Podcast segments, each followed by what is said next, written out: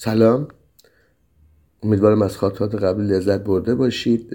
دوباره می‌برم تو سال 76 تابستان 76 و خب منجیل و اردوگاه های رستم و گیلوان. چند تا خاطر کوتاه بگم. اولین جایی که رفتیم خب گیلوان بود یک بیابان کامل و خب انتهای صد منجیل می‌شد. خیلی هوا گرم بود مثلا ساعت 9 صبح. بعد که تو چادر شما نمی‌تونستی بری و چون خب منجیل می‌دونی که شهر بادها معروفه و همیشه اونجا باد. اینقدر باد و شن میومد که مثلا غذا خوردن برامون سخت بود. یعنی مثلا ما مثلا در یخدوی رو مثلا با یه لحظه برمی داشته غذای لقمه قاشق می‌دهی توش بعد دو در میبستی که مثلا شن نشین داشت همین قاشق هم اگر سیاد کمی داشتی با شن میومد تو دهنت. برنج خودش با شن میومد تو دهنت. و یک ماشین آب بود که هر روز می‌رفت بر تانکر آب دقیقا بر ما آب میومد و خب چون خیلی گرم بود ما می‌رفتیم زیر درختها یا مثلا بعضی وقتا می‌رفتیم رو درختها. بعد خیلی ما رو اغرب داشت وحشتناک ما رو اغرب داشت. مثلا زیر ماشین ما استراحت می‌کردیم یه بار زور بود. خب زیر ماشین خوابیده بودیم سایه هم بود آبم ریخته بود خب یه باد میومد خود خنک بود. یکی از تو ماشین خوابیده بود یه وقت این خب خواب بود دستش خوبی بود دنده ماشین خلاص شد و سرستوان شد بچه همه در رفتیم. خیلی شانس آوردیم که ماشین رومون رد نشد بیاد پایین. رو تپه هم بود شیب داشت. یکی این بود یکی هم شب برای حفظ مسیر. شب رفتونیم برای مثلا مانورهای شبانمون و تو گروه که خوابیدیم پشت تپه من وقتی نمیداره که یه دفعه مثلا سه نفر به اون ورتر مثلا من وسط بودم سه نفر آخر.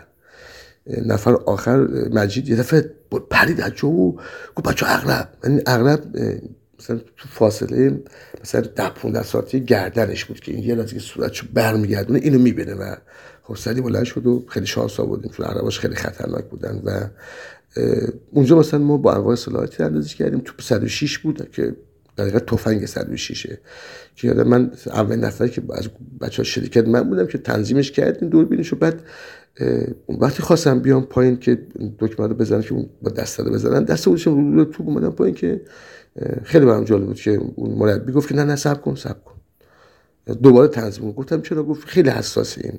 تو دست گذاشتی لوله از دوربین از تنظیم خارج شد. اومدم دیدم بله دقیقا مثلا اون به علاوه که باید روی هدف باشه روی هدف نیست. و دوباره تنظیم کردیم و خیلی جالب بود.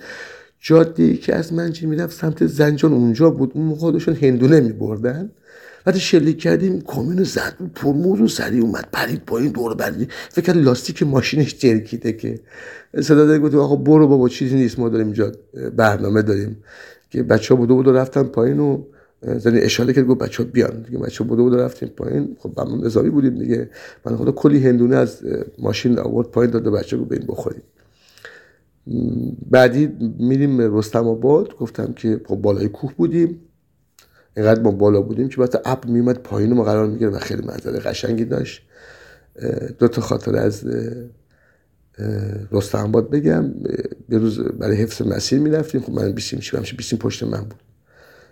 تو مسیر خب تو روستایی رد می‌شدیم و خب باقای انار بود باقای میوه بود. رسیدیم به انارای کوچیک ترش. مجید یه خورده انار چید و خب اومد قشنگ تیکه کرد به همه بچه ها داد و مسئول رئیس تیم مسید بود. رفتیم تو برگشتن چون من نفر آخر بودم نیا کردم اه سرنیزه مجید سر جاش نیست. گفتم مجید سرنیزت و خب می‌دونید که به عنوان سلاح سلاح یک نظامی مثل ناموسش اصلا اینجوری میگن برای مواظبت و برای اینکه حواست بهش باشه و هم برگشتیم بچه برگردید همه جور بگردیم.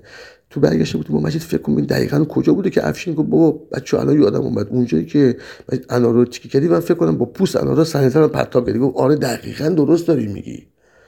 و خب برگشتیم دیدیم بله همراه با پوست انار رو سنیتر پرتاب کرده و پیداش کردیم و برگشتیم. به اضافه اینکه خب تو رستم آباد ما از تو روستاهایی که رد می شدیم چقدر مردم لطف داشتن. اول که اولین باری که مثل اتفاق افتاد خب مردم همه خب این هم آدم میان با این لباس اینجوری اینجوری مسلح فلان. اولی خود مثلا فکر می‌کردن که خبری مثلا نیروی خارجی بودیم با ما نه آموزشی هستیم. بعد دیگه رفتن اعلام کردن به روستای اطراف که اینا بچه های آموزشی هستن و اینا خیلی چقدر لطف داشتن به ما چقدر مهربون بودن و من هیچ وقت این مهربونیشون این لطفشون یادم نمیره. و خاطرات خیلی خوب بود برای ما از آباد بود. مثلا ما قرار بود یه هفته اونجا بمونیم. دو هفته اونجا یه هفته دیگه تم...